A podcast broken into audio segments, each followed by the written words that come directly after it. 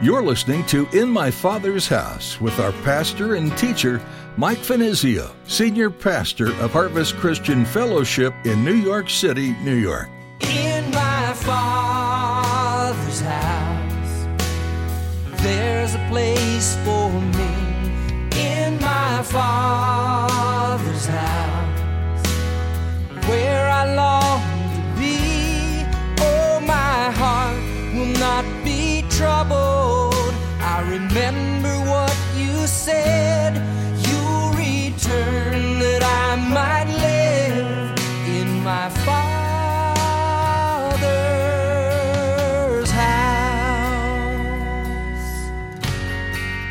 Remember now what Saul is looking to receive of Samuel. That is the will and direction and the leading and instruction of God. You see, if we want God to guide us, we must follow the guidance that we have already received. And if Saul would have already followed the guidance and the direction and the will of God that he had already received years before, he would have never found himself in this dilemma seeking God on this particular occasion. Parents give advice to their children that often isn't followed. Later, the child returns needing help because they walked the other way. Pastor Mike shares a real life story of such an occurrence in today's message. Saul walked away from the course of the Lord and encountered trouble. Back in front of the Lord, Saul needed help that could have been avoided had Saul followed the Lord's guidance the first time around. If you get good advice from the Lord, don't think you know better and choose differently. Now here's Pastor Mike in the book of 1 Samuel chapter 28 as he continues his message when God doesn't hear.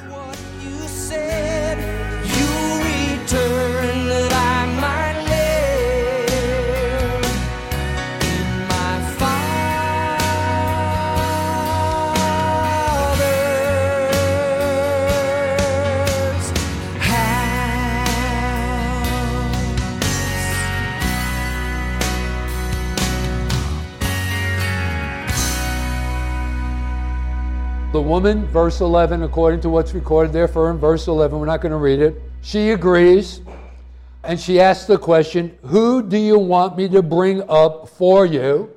And then Saul responds and says, Samuel, the prophet of God. And then in verse 12 we read, And when the woman saw Samuel, so she went through all of the rigmarole, you know, in the seance, all of the enchantments. I don't, I've never been to a seance, so I don't know, really know what it's like. It had been attributed to her that she raised the dead, but, I, but God is the one actually behind this. If she had ever been, the whole thing is a sham. You know, you have you ever driven around and you see these, you know, they'll come in and tell your fortunes and, you know, you see these neon signs in people's windows in their apartments and, you know, I'll tell your fortune or read the tarot cards or whatever. And this is probably one of the these individuals. It's just it's all a sham. But if in fact she had had some kind of a supernatural abilities, it was demonic. It was of the devil. It was- wasn't of God. But she's surprised that in fact Samuel appears upon the scene. Because why? Because she knew that she didn't have any capacity to be able to bring back the dead to life. Only God could do something like that. So she's probably more surprised than anyone else here. Because notice again, there in verse 12, we read, And when the woman saw Samuel, she cried out with a loud voice. Yeah, she cried out with a loud voice. She probably freaked out, right? And the woman spoke to Saul, saying, and immediately she realizes now that it was Saul who stood in her presence. I don't know how she came to that conclusion. Maybe it was Samuel who told her. Maybe she received a word from the Lord. I don't know. Maybe when Samuel appeared upon the scene, she said, Hey, do you know who you got in the other room? You know, it's Saul the king. And uh, so we're not given any insight into how she figured out that it was Saul, but nevertheless, you know, I'm reading into this now. It's only a subject to speculation. And the woman said to Saul, I saw a spirit ascending out of the earth. And so the woman, no doubt, expected her familiar spirit to appear, who this familiar spirit, this demon, would imitate the voice of the departed. But when she saw a different figure, Samuel, radiant, arising from the earth, she freaked out. You see, God had intervened, allowing Samuel to come in person, demonstrating his sovereignty over the living and the dead. Now, at this point, someone may be thinking, how in the world could Samuel arise out of the earth, as is implied in our text? I mean, aren't all believers in heaven? Well, listen, remember, we're talking about the Old Testament. We're talking about the Old Testament saints. We're talking about the Old Testament dispensation. And according to Christ's teaching on this subject, like for example in Luke's Gospel in chapter 16, when people died, they went to a place called Hades. It was the abode of the dead, and it was divided into two different sections with an impossible chasm separating the two. In one compartment, you had those who had died in faith, known as the righteous, and their experience was that of living in paradise.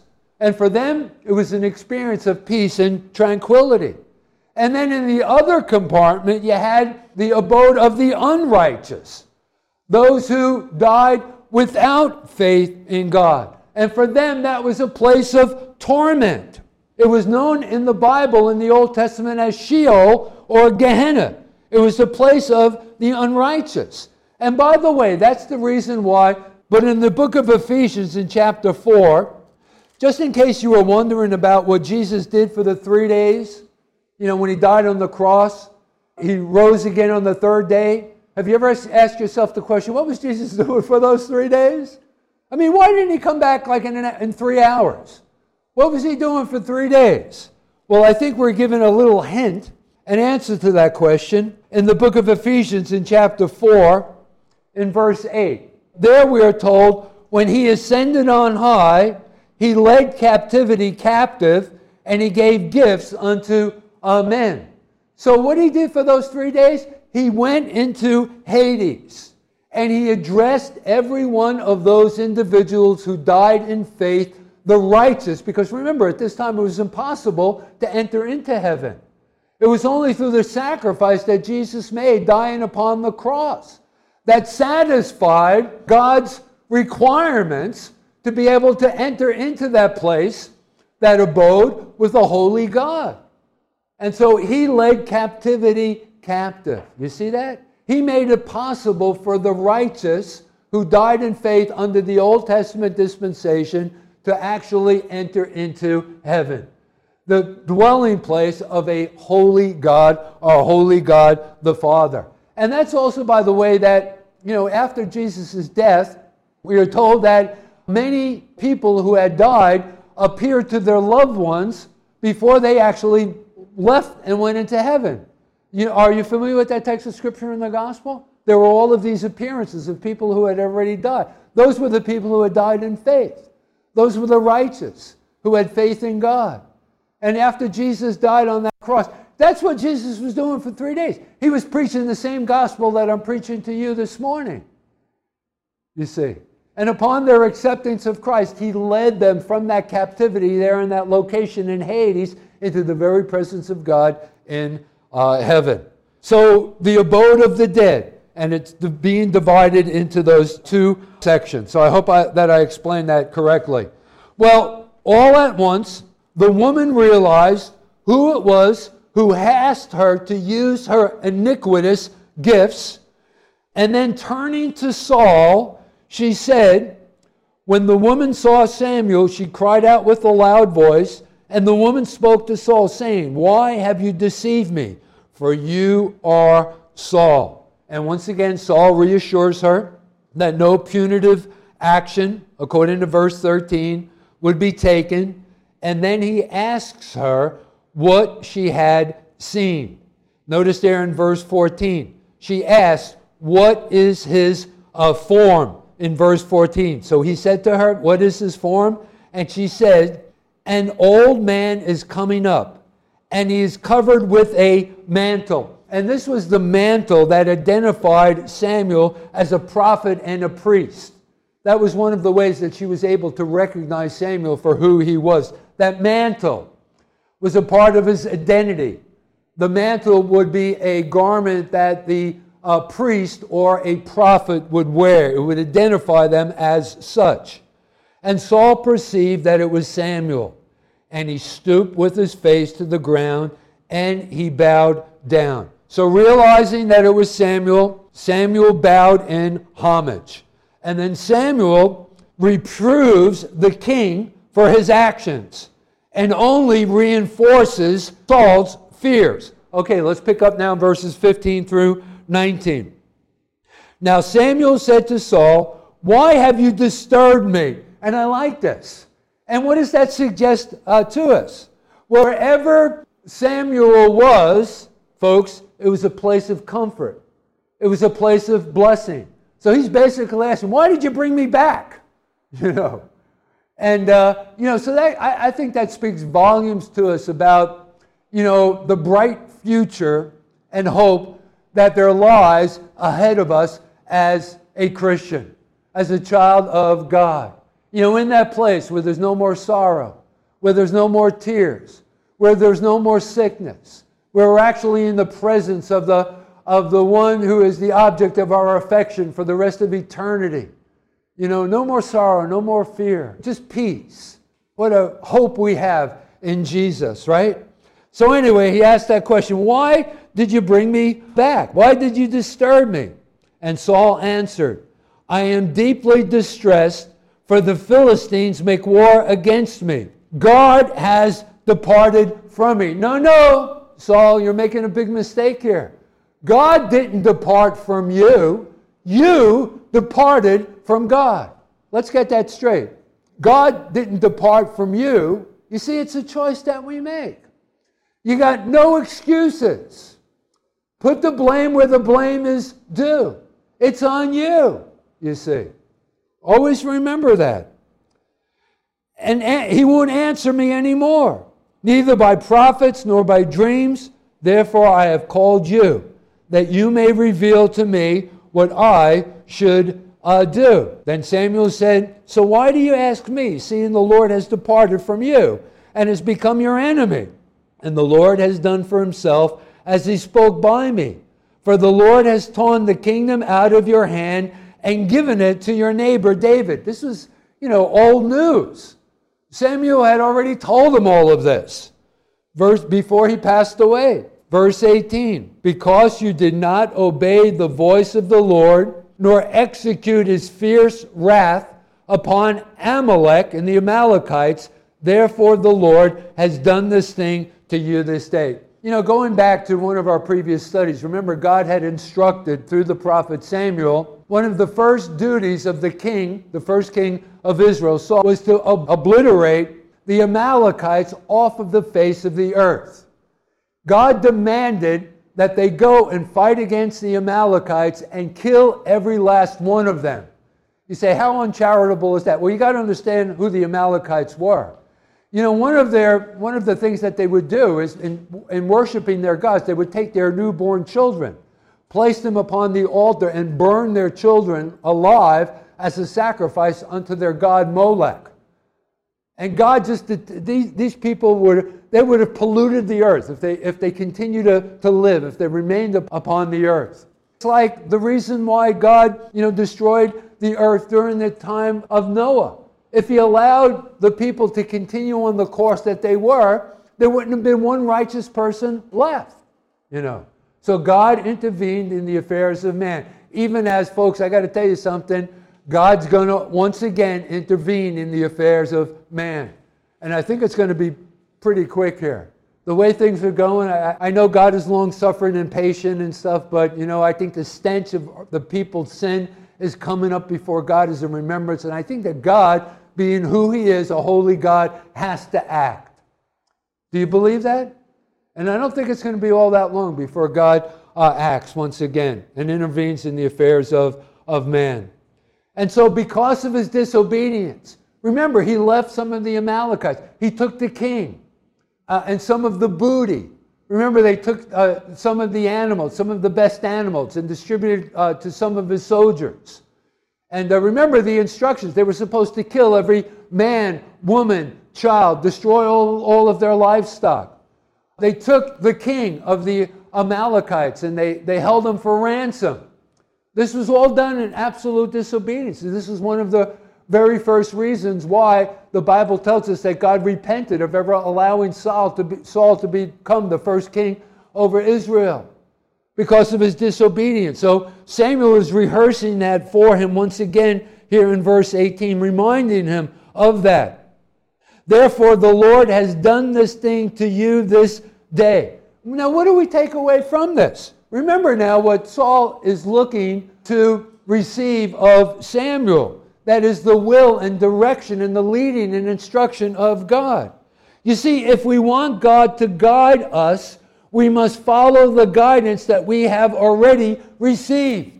And if Saul would have already followed the guidance and the direction and the will of God that he had already received years before, he would have never found himself in this dilemma seeking God on this particular occasion. You see. We don't need any further instruction. We got it all. You know what you're supposed to do.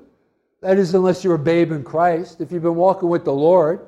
I don't see how you can attend our services week in and week out, go through the Bible the way that we go through the Bible, and, you know, offer these crazy excuses why you're not walking with the Lord. Listen, those excuses don't fly with God. You guys should be the most well versed people in the Bible, you know, than any other Christians in New York City. And, and this isn't, I'm not, you know, trying to boast about Harvest Christian Fellowship or whatever. I mean, but we place such a high premium upon the study of the Word of God. There's no excuses for any of us, you know, to not know God's will for our lives, right? We try to always share God's Word in practical, down to earth fashion and you know, always find a, a, an application for practical ways. Well, anyway, let's go on here. Moreover, the Lord will also deliver Israel with you into the hand of the Philistines, and tomorrow, oh my gosh, tomorrow, you know, God forbid, you know, we're seeking, Lord, Lord, you know, help me get out of this. The prophet responds and says, Tomorrow, your worst fears are going to be realized tomorrow. Hey, listen, you know what? If you're walking uprightly before the Lord, you'll never face those tomorrows. In fact, know what will happen instead? Joy comes in the morning. That's what the Bible tells us. Joy will come in the morning. Tomorrow, he says, tomorrow you and your sons will be with me. Where's me? Dead. The Lord will also deliver the armies of Israel into the hand of the Philistines. Listen, gang, for Saul, time had run out. There actually comes a time when time runs out. That's why the Bible tells us in the Old and New Testament, we're reminded today is the day of salvation. Today is the acceptable time. We don't know what tomorrow is going to bring. None of us have any assurances of uh, tomorrow. We can only imagine, as Samuel spoke, it was as if he was being slammed with a hammer. And then in verse 20 we read, Immediately Saul fell full length on the ground and was dreadfully afraid because of the words of Samuel. And there was no strength in him, for he had eaten no food all day or all night. And so Saul, his terrified body is weakened from a lack of food, and he just couldn't get up. He just laid there on the ground. How tragic is Saul's condition. It reminds us of so many who spend their lives rejecting the Lord, refusing to acknowledge God's claim upon them. They imagine they can have the best of this world and the next. They plan to live for the present, satisfy the desires of their lusts and their flesh, thinking just before I die, then I will confess my sin and I'll be saved for all of eternity. You know what that's called? Deathbed confessions. But again, we don't have any guarantees. You know how little people understand the course of sin. It hardens the heart until repentance becomes impossible, and their end is like Saul's. joyless, helpless, hopeless. And notice upon hearing Samuel's words, there is no repentance, there's just the dread of what lay before him. Well, the woman, recovering from her initial shock, sees Saul lying on the floor, prostrate, and is moved to care for him. And then in verses 21 and 22, we read, And the woman came to Saul and saw that he was severely troubled, and said to him, Look, your maidservant has obeyed your voice, and I have put my life in my hands, and heeded the words which you spoke to me. Now therefore, please heed also the voice of your maidservant, and let me set a piece of bread before you, and eat, that you may have strength when you go on your way. You know, this is sort of like someone who's on death row eating their last meal before they're being executed. I mean, that's the equivalent of what's being recorded here for us. So at first, notice Saul refused, but she prevailed upon him. And then finally, we read in verses 23 through 25 refused and said, I will not eat. So his servants, together with the woman, urged him, and he heeded their voice. Then he arose from the ground and said on the bed, Now the woman had a fatted calf in the house, and she hastened to kill it, and she took flour and kneaded it and baked unleavened bread. And after eating that meal, Saul and his servants retraced their steps through the darkness back to their camp on the slopes of Mount Gilboa, where we first introduced to them here at the beginning of this chapter, probably arriving by sunrise. For Saul, there's not much to be encouraged about, which, gang, is always the case when we allow sin to separate us from God. What happens? We're left alone to fend for ourselves, and often against an enemy that's bigger than ourselves. And so Saul left this strange encounter, resigned to his fate. There's nothing really that he could do. The additional information that within 24 hours he and his sons would be dead was no help to his morale. He would have been better without it, not inquiring in the first place. He did himself no good by doing what he decreed uh, to be unlawful. God's word stood and could not be altered. He shouldn't believe that he could reverse its judgment. The Lord did not answer him. Why? Because there was no more to be said. And so in verse 25, so she brought it before Saul and his servants, and they ate. Then they rose and they went away that night. Lots of lessons for us to learn here within this chapter. In my father's house, there's a place for me. In my father's house, where I book of 1 Samuel details how the nation of Israel transitioned from the era of having judges to a time period where they demanded to have a king rule over them. The pages that then followed include the rise and fall of King Saul, as well as introducing a person in the Bible that becomes one of the greatest men of faith, David. 1 Samuel's book of action and adventure, but also a reminder of God's swift consequences or judgment when people fall away from Him.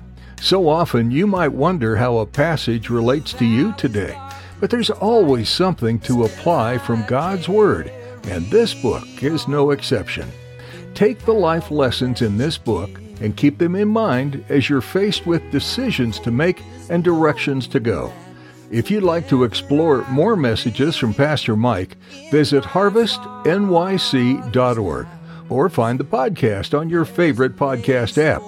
Be sure to subscribe, that way you'll be notified every time we post a new edition of the show. If you're in Midtown Manhattan, we'd love for you to come visit us. You can join us for worship this Sunday at Harvest Christian Fellowship. There's easy access from Port Authority on 42nd and Penn Station on 34th. Find out more on our website, harvestnyc.org. Make plans to join us on Thursdays too. We're meeting virtually to jump back into the Word midweek and worship the Lord. That starts at 7:30 p.m. online at harvestnyc.org. That's all we have time for today. Join us again for more from 1 Samuel right here on In My Father's House.